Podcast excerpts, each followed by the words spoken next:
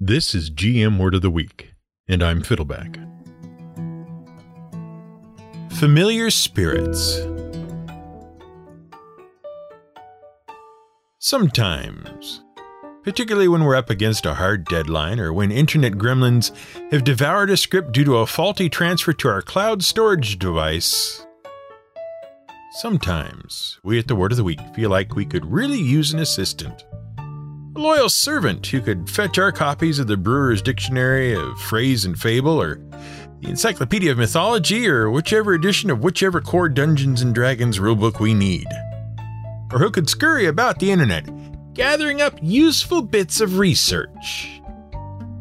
And when we're feeling frustrated with how a particular script is going, uh, someone to love us unconditionally. But we already talked about dogs in our episode about wolves.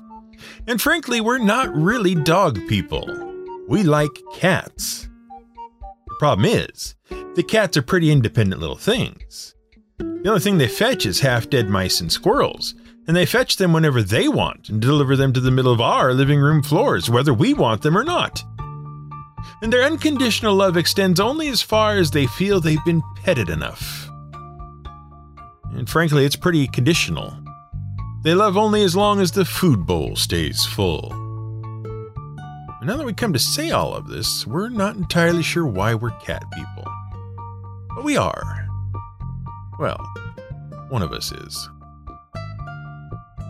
If only there was some kind of magical spell or ritual that could transform a highly independent and frankly kind of surly animal like a cat into a faithful servant something that could flip the basic nature of a cat on its head.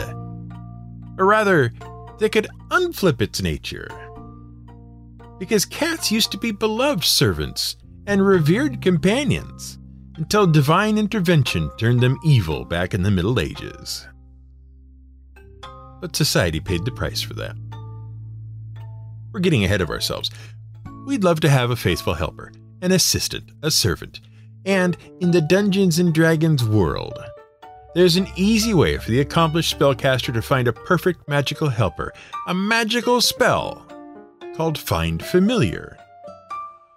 As far back as the first edition of Advanced Dungeons and Dragons, that spell allowed a wizard to issue a magical call across the ether, the thaumaturgical equivalent of posting a job opening on LinkedIn, for a magical servant. After the spell is cast, a randomly determined animal will answer the job posting. It might be a cat, a crow, a hawk, an owl, a toad, or a weasel. In the rare and special case of a particularly lucky dice roll, uh, because this is Dungeons and Dragons, a supernatural creature like an imp, a brownie, or a tiny pseudo dragon might appear instead while the creature, whatever it was, would be a perfectly normal, natural example of its species. The spell would imbue it with advanced intelligence, resilience, and an unshakable loyalty to the spellcaster.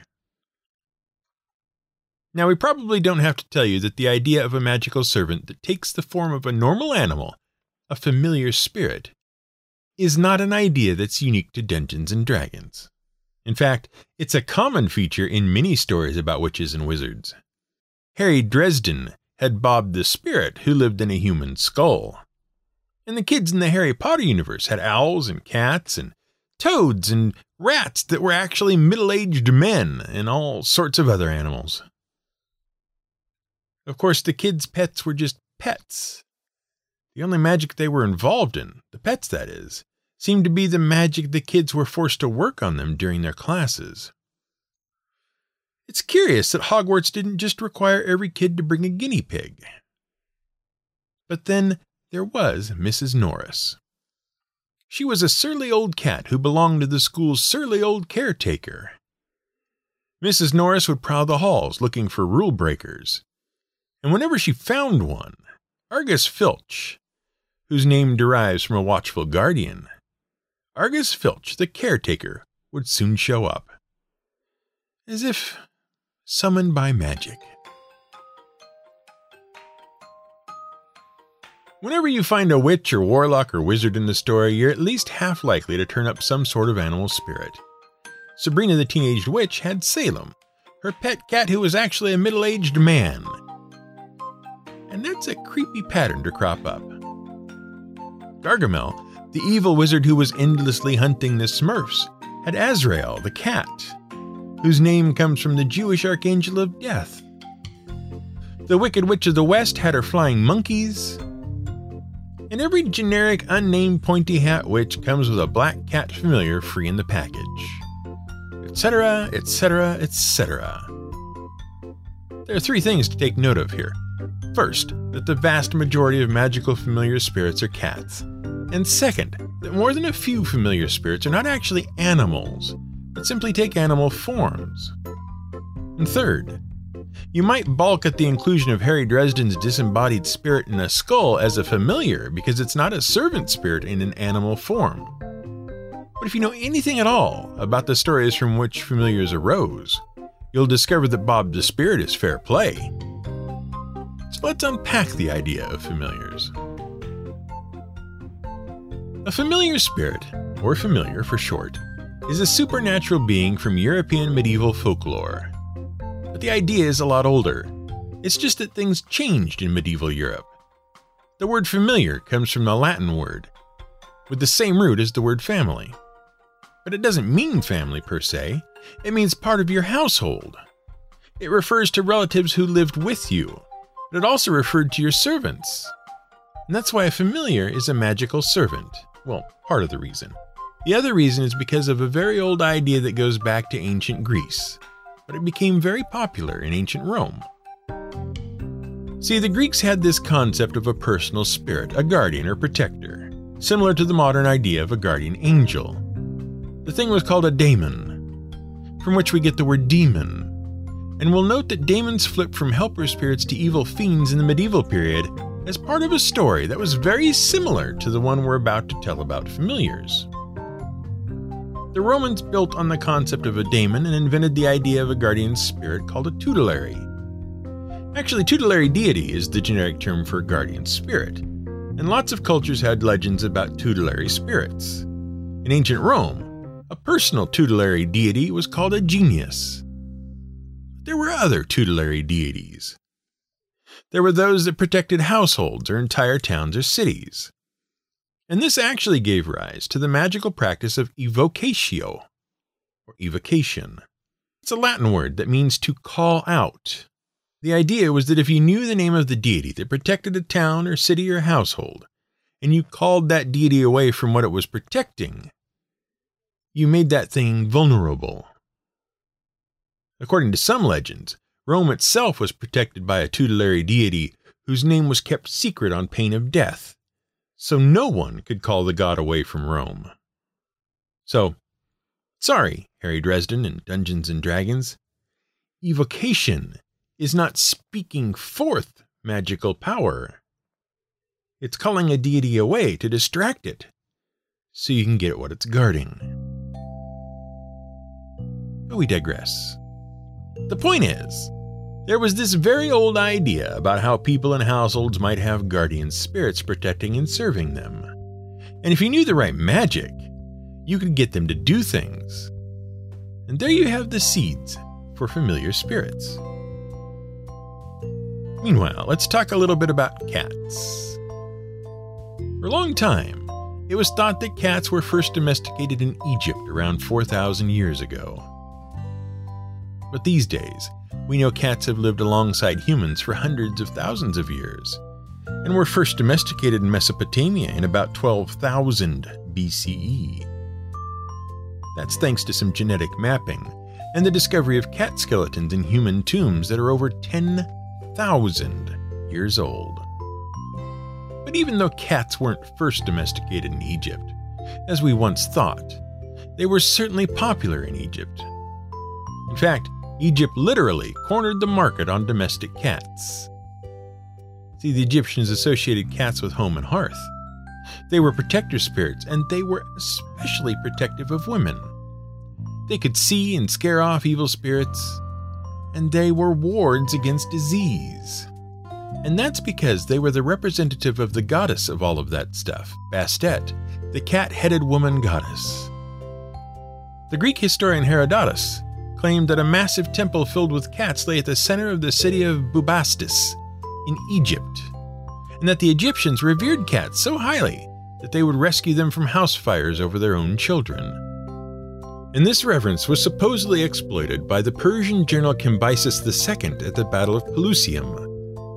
According to the 2nd century historian Polyaenus, Cambyses had his soldiers gather up as many cats as they could before their attack on the fortified Egyptian city. The soldiers drove the cats before them, and many soldiers even carried the cats with them onto the battlefield. The Egyptians were so reluctant to injure the cats that they allowed the Persian soldiers to take the city. A defiant Cambyses, according to the story, rode through the city streets after the conquest, scornfully hurling cats at the defeated Egyptians and laughing. Which we have to admit is a pretty hilarious image. Cruel, certainly, but hilarious. Is any of this true? Maybe, maybe not. But what we do know is that the Egyptians did hold cats in high esteem, and they were associated with the goddess Bastet. And because of those strong associations between Egyptian spiritual culture and cats, they outlawed the export of cats. By 450 BCE, there was a specific branch of the Egyptian government established solely to control the export of cats. And they even sent agents throughout the ancient world to collect cats that had been smuggled out of Egypt and return them. The punishment for smuggling cats was the same as the punishment for killing cats death.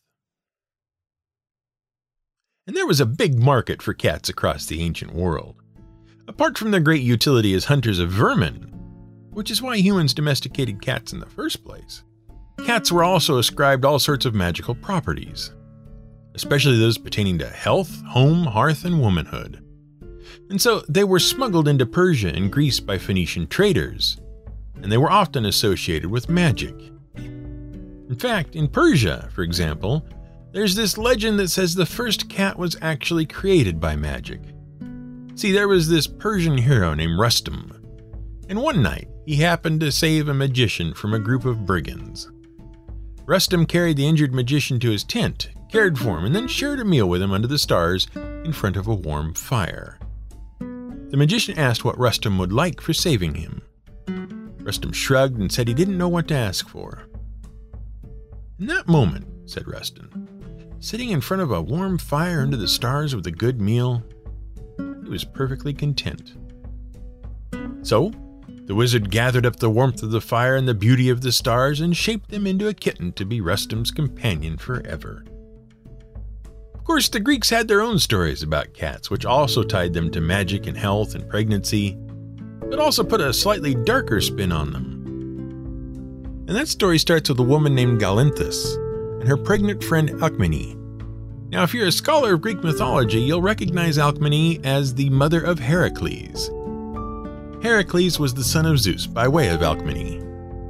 And that's who Alcmene was pregnant with at the start of this story.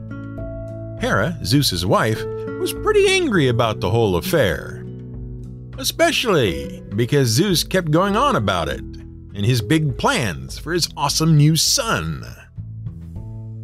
Now, it's fine to be a proud and devoted father, and we're all for that. But you don't want to rub that fatherly devotion in the face of your wife if she's not the mother. She's going to get mad. So, Hera does what any spurned wife would do. She calls down Eileithyia, the goddess of childbirth, and Hera's daughter, to go delay the birth. So when Alcmene went into labor, Eileithyia sat herself outside Alcmene's room with her legs crossed tight and her arms crossed tight and even all of her fingers crossed tight. Apparently, that's how the goddess of pregnancy stops a birth from happening. Alcmene spent days in labor, but Heracles just wouldn't come out. And then her friend Galinthus figured out what was wrong. We're not sure how she reasoned that the goddess of childbirth must be sitting in the hallway outside cross legged. But she did. Some stories say the Furies had something to do with that realization. Who knows? Anyway, Galinthus suddenly runs out of the room, right past the goddess, shouting, It's a boy! It's a boy! as if the baby had come. And Eileithyia is so surprised that the kid might have been born despite her efforts that she jumps up to her feet and uncrosses everything. And in that moment, presumably with an audible pop and maybe the song of a heavenly choir, the demigod is born. Hera was so furious she turned Galinthus into a cat. But the three faced bipolar goddess Hecate took pity on Galinthus and took her in cat form as a servant. Hecate is a weird goddess. She was actually the offspring of Titans, and she's depicted as having three different faces and sometimes even three different bodies standing back to back to back. During the day, she was as nice as you please, and favored farmers and families and households. At night, she was a dark, brooding, emo sort of goddess who was into ghosts and graves and magic and witchcraft. And that's pretty much the story that ties cats with shapeshifting and magic and wizards and witches. But cats are still pretty popular, and they remained popular across Central and Northern Europe into the Middle Ages. As Christianity spread across Rome and into the lands beyond Rome, things took a very dark turn. See, as Europe hit the turn of the first millennium CE, the Roman Catholic Church was actively trying to quash out pagan beliefs of Central and Northern Europe. You know, all of the faiths and superstitions and folklores that had grown out of Norse, Celtic, and Germanic mythologies.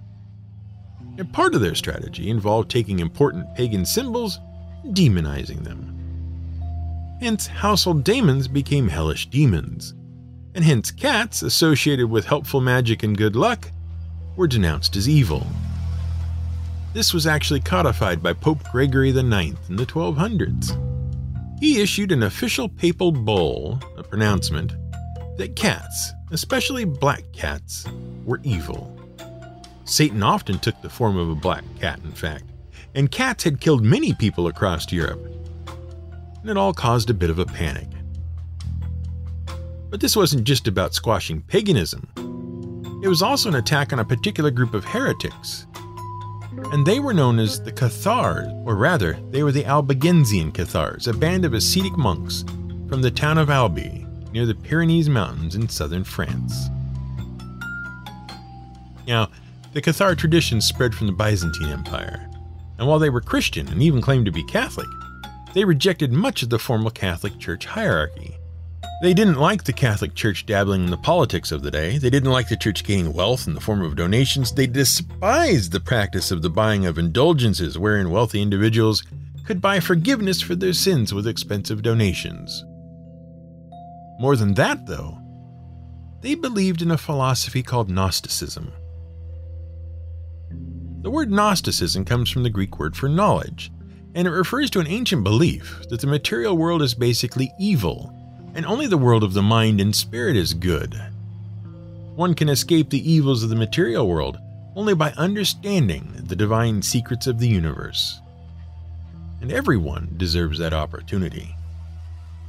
Now, Although this is a pre Christian idea, it found its way into some Christian sects in the first and second centuries and stuck around in small, isolated pockets of Christianity. The problem is that Gnosticism didn't really work with what the Catholic Church had become, or at least what the Cathars, whose name comes from a Greek word meaning pure believer, thought the Church had become. First, it had become unacceptably materialistic. Second, because only members of the church hierarchy were even able to read the Bible, and all masses and church practices were conducted in Latin, the average Catholic person had no chance to really understand their faith. So they could never attain the gnosis, the divine knowledge, needed to free themselves from evil. With the Catholic Church trying to consolidate its power and stamp out heretical beliefs, the Cathars, particularly the Albigensian Cathars, who were a particularly outspoken and sizable order, were already a problem. And then they, the Cathars, went and translated the Bible into common languages and started spreading it around. And thus it was that the Catholic Church instituted a crusade and inquisition against the Cathars. And among the many accusations leveled against them was that they worshiped satanic spirits in the form of black cats. In fact, some theologians even claimed, later, that the name Cathar actually came from a shortening of the word cat and the British slang term for your hindquarters that rhymes with sparse. And that was because, so it was said, when a Cathar took their oath, they had to kiss the rear end of a satanic cat.